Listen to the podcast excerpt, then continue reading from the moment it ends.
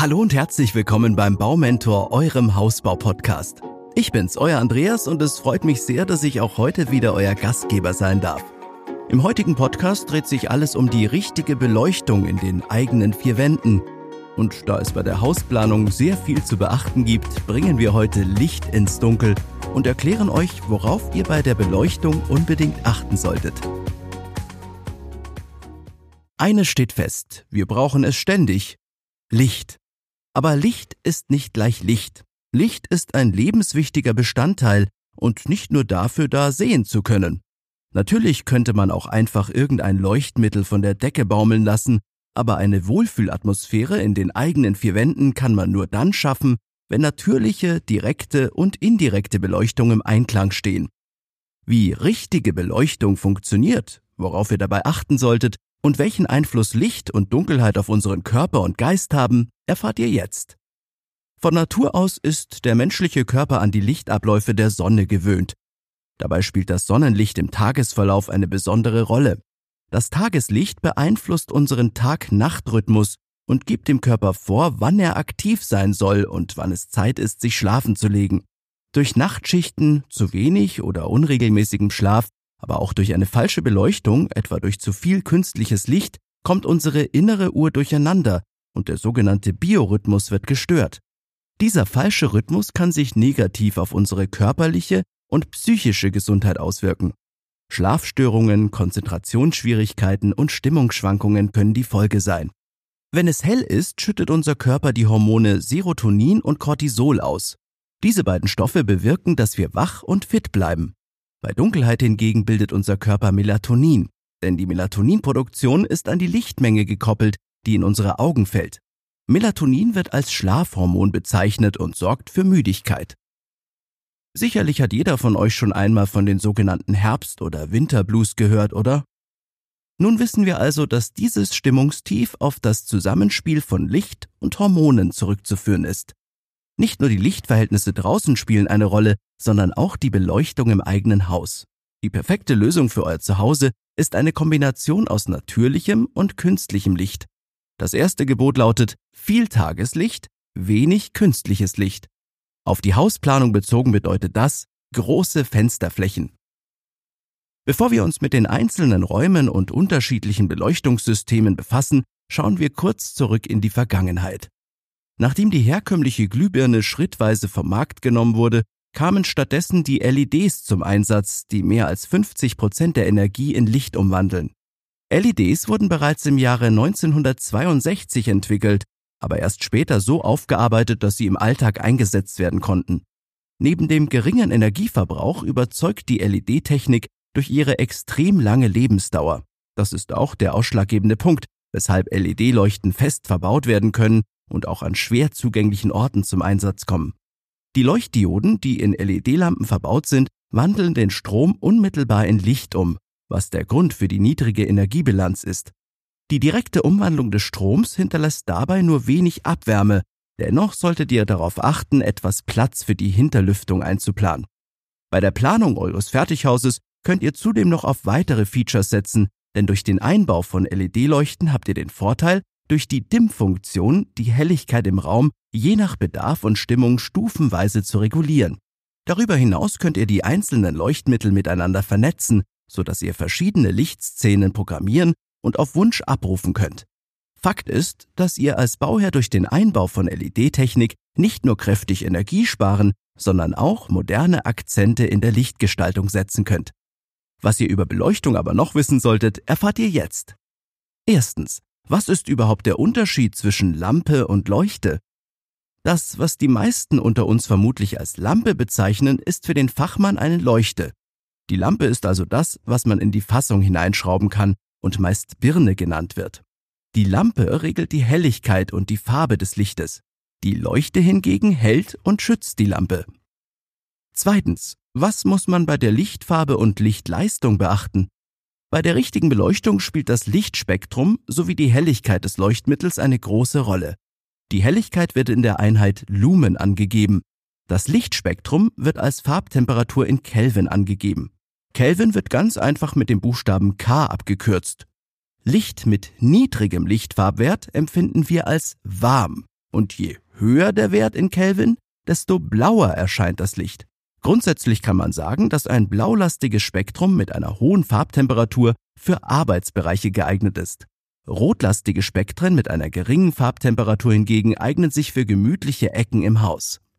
Der Lichtcharakter einer Birne mit 2700 Kelvin bezeichnet man als extra warm weiß. Dieses Licht ist für Räume geeignet, in denen nicht gearbeitet wird. Ab 2900 Kelvin wird das Licht als warmweiß und ab 4000 Kelvin als neutralweiß bezeichnet. Ab 5500 Kelvin das Farbspektrum als Tageslicht deklariert. Drittens. Welche Lebensdauer haben die einzelnen Leuchtmittel? Auf den Verpackungen findet ihr folgende Angaben zur Lebensdauer. Dort steht beispielsweise, dass die Lebensdauer 50.000 Stunden bei einer Degradation von L70 beträgt. L70 bedeutet, dass die LED nach den angegebenen 50.000 Stunden Lebensdauer nur noch eine Leuchtkraft von 70 Prozent aufweist. Zudem sind auf der Packung noch die Anzahl der Schaltzyklen angegeben. Üblich sind hier 20 bis 100.000 Schaltzyklen. Das gibt an, wie oft die Lampe an- und ausgeschaltet werden kann. Bei einer normalen Zimmerbeleuchtung kommen täglich nur wenige Schaltzyklen zustande. Im Treppenhaus dagegen wird die Beleuchtung viel öfter ein- und ausgeschaltet. Viertens. Was versteht man unter direkter und indirekter Beleuchtung? Licht, das von Wänden oder Decken reflektiert wird, bezeichnet man als indirekte Beleuchtung. Die indirekte Beleuchtung blendet nicht und wird als weiches Licht wahrgenommen. Diese Art der Beleuchtung sorgt für eine angenehme und gleichmäßige Ausleuchtung des Raumes und lässt sich besonders gut mit einem Deckenfluter erzeugen. Sobald Leuchten ihr Licht unmittelbar dort im Raum abgeben, wo das Licht tatsächlich benötigt wird, spricht man von direkter Beleuchtung. Das beste Beispiel hierfür ist eine Schreibtischlampe. Sie hat die Aufgabe, die Arbeitsfläche direkt zu beleuchten. Direktes Licht wird also immer dann benötigt, wenn man genaue Details erkennen möchte. Das Geheimnis für eine perfekte Beleuchtung ist folgendes. Wenn ihr direktes und indirektes Licht perfekt miteinander kombiniert, entfaltet die Beleuchtung ihr volles Potenzial. So, und nun kommen wir zu den unterschiedlichen Beleuchtungsvarianten für die einzelnen Bereiche und Räume. Garten und Einfahrt. Keine Frage, dass eine helle Beleuchtung des Grundstücks wichtig ist. Zum einen, damit Bewohner und Gäste den Weg zur Haustür auch in der Dunkelheit problemlos finden und zum anderen, damit Einbrecher abgeschreckt werden. Aber abgesehen von diesen positiven Eigenschaften solltet ihr euch vielleicht auch über die Tierwelt Gedanken machen, denn auch Wildtiere brauchen die Dunkelheit. Wenn beispielsweise die Insekten durch die Beleuchtung sterben, fehlen diese in der Nahrungskette und als Bestäuber. Ein teuflischer Kreislauf also. Um den Schaden aber etwas in Grenzen zu halten, könntet ihr Lichtquellen wählen, die keine blauen oder ultravioletten Anteile haben, denn gerade diese Farbtöne ziehen Insekten besonders stark an. Eingangsbereich und Treppenhaus. Habt ihr schon einmal darüber nachgedacht, integrierte Bewegungsmelder einzuplanen? Gerade im Flur oder im Treppenhaus ist dies empfehlenswert und praktisch. Wohnzimmer. Das Wohnzimmer wird in der Regel sehr unterschiedlich genutzt, sei es zum Fernsehen, Entspannen, Lesen oder um dort die Zeit mit Freunden zu verbringen. Und genau aus diesem Grund sollte die Beleuchtung genauso individuell sein wie die Nutzung des Raumes.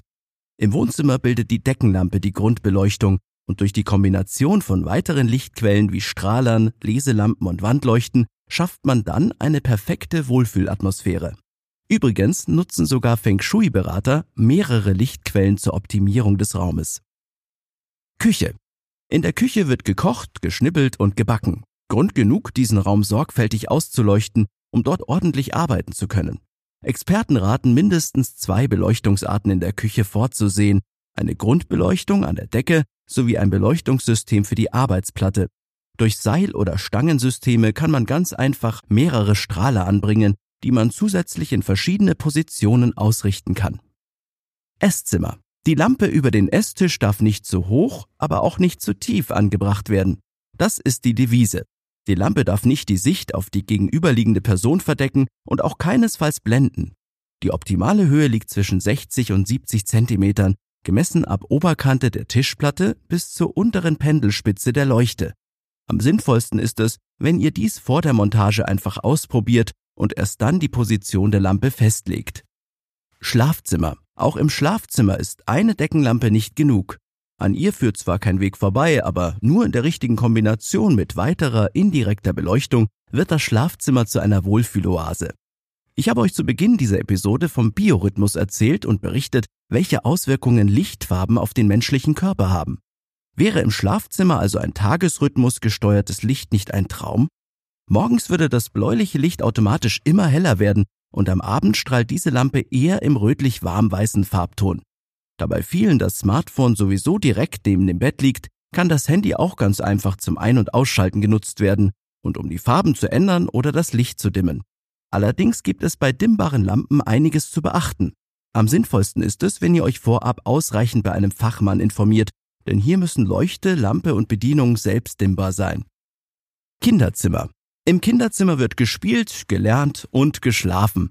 Da sich Kinder oft lange Zeit in ihrem Zimmer aufhalten, sollte man sich hier unbedingt ausreichend Gedanken zur Lichtplanung machen. Zudem sollte man bedenken, dass die Kinder schnell groß werden und sich deren Bedürfnisse rasch ändern. Dementsprechend müssen die Lampen im Laufe der Zeit auch neue Anforderungen erfüllen. Neben einer Deckenleuchte sind eine Nachttisch- sowie eine Schreibtischlampe unbedingt notwendig. Aber nur durch Lichterketten oder weitere indirekte Beleuchtungsmöglichkeiten kann man eine Wohlfühlatmosphäre schaffen, in der sich die Kinder wohl und geborgen fühlen. Auch dann, wenn sich zwei Kinder ein gemeinsames Zimmer teilen, sollte man das bei der Lichtplanung berücksichtigen. Schließlich braucht jedes Kind seinen eigenen perfekt beleuchteten Bereich. Aber auch der gemeinsam genutzte Teil des Zimmers muss natürlich gut geplant sein. Da aber auch die natürliche Belichtung eine große Rolle spielt, solltet ihr bei der Hausplanung schon die Größe der Fenster sowie die Ausrichtung des Raumes berücksichtigen. Arbeitszimmer. Für euer Arbeitszimmer eignet sich am besten eine direkte Beleuchtung. Eine Stehlampe leuchtet die Arbeitsfläche intensiv aus, sodass ihr euch gut konzentrieren könnt. Das Licht darf jedoch nicht allzu grell sein, da eure Augen sonst schnell überreizt werden.